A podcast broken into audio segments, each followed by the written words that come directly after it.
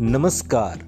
आप सुन रहे हैं द बॉलीवुड रेडियो और आज के इस पॉडकास्ट में बात हेमा मालिनी और देवानंद की।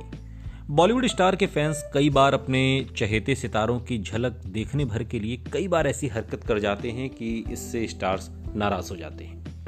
एक बार हेमा मालिनी के फ़ैन ने भी हेमा मालिनी की जान को खतरे में डाल दिया था। बॉलीवुड एक्टर धर्मेंद्र की पत्नी हेमा फ़िल्म जॉनी मेरा नाम की शूटिंग देवानंद के साथ कर रही थी। और इस शूटिंग के दौरान उनकी केबल कार पहाड़ियों के बीच रुक गई थी। केबल कार के रुकते ही हेमा की जान अटक गई। बाद में पता चला कि यह कार उनके ही एक फ़ैन ने रोक दी थी। उस दौरान देवानंद ने किसी तरह से हेमा के मन का डर दूर कर उन्हें सामान्य करने की कोशिश की थी। हेमा मालिनी और देवानंद की फ़िल्म जॉनी मेरा नाम एक समय की सुपरहिट फ़िल्म थी और इस फ़िल्म की शूटिंग का हादसा हेमा मालिनी आज तक नहीं भूली।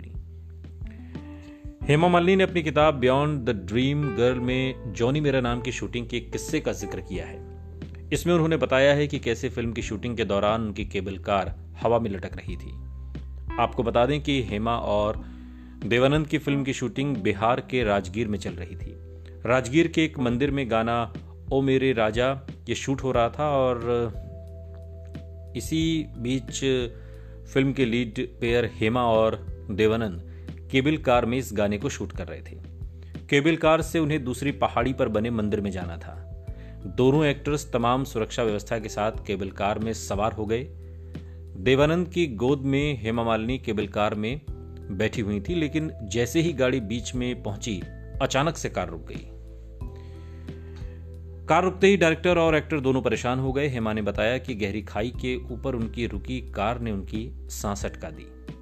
हेमा मालिनी बहुत डर गई। लेकिन देवानंद हेमा के डर को समझ गए और उनके डर को दूर करने के लिए वो उनके साथ हँसी मज़ाक करने लगे।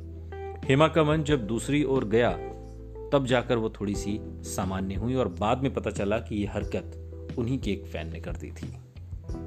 सुनते रहिए द बॉलीवुड रेडियो, सुनता है सारा इंडिया।